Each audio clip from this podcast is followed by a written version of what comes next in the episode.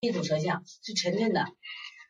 那个这个我是想让你看胎的变化，它舌形的变化啊，其实变化不是太大，就是有变化，因为它有一个拍的近，一个拍的远影，拍的远影。你看啊，它这个舌皱皱巴巴的有坑啊，这是看舌形。我想看的是胎，你看它前面来的时候是白胎，后面是不是没有胎了？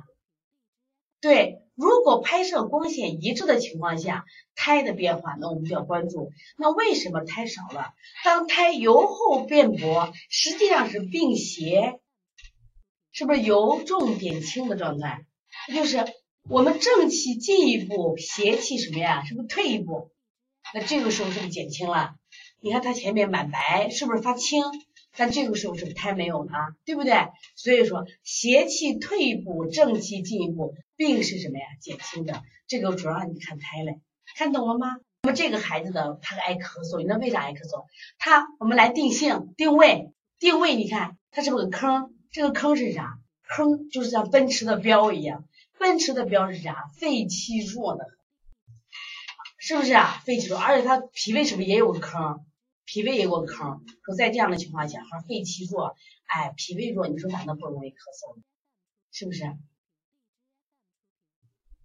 来看一下这个舌象，这是我们小米豆了，小米豆老是这个我们说的波胎舌，花薄胎，老是花薄胎，它也特别有意思。奶奶一天盯着花薄，老师你给我花薄胎调好。我说你这孩子太容易花薄胎了，你看。这个就是调好的，就我们现在不看舌形啊，不看舌形，就他有一天舌形伸的稍微长一点，你看变成这样子，其实他标准的应该是个布袋舌，看见没？标准是布袋舌。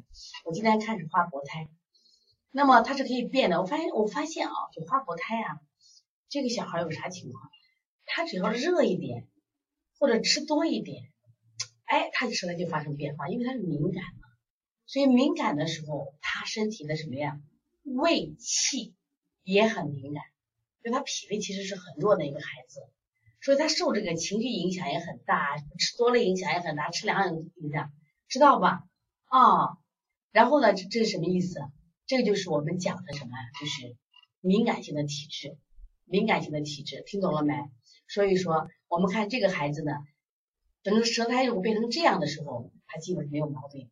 但是过两天又变成这样，所以在调理这种花薄胎的时候，不要种花薄胎。你要看看这个孩子最近手心热了没，肚子烫了没有，是不是最近有又受情绪了没有？你如果把这些解决，花薄胎特别好。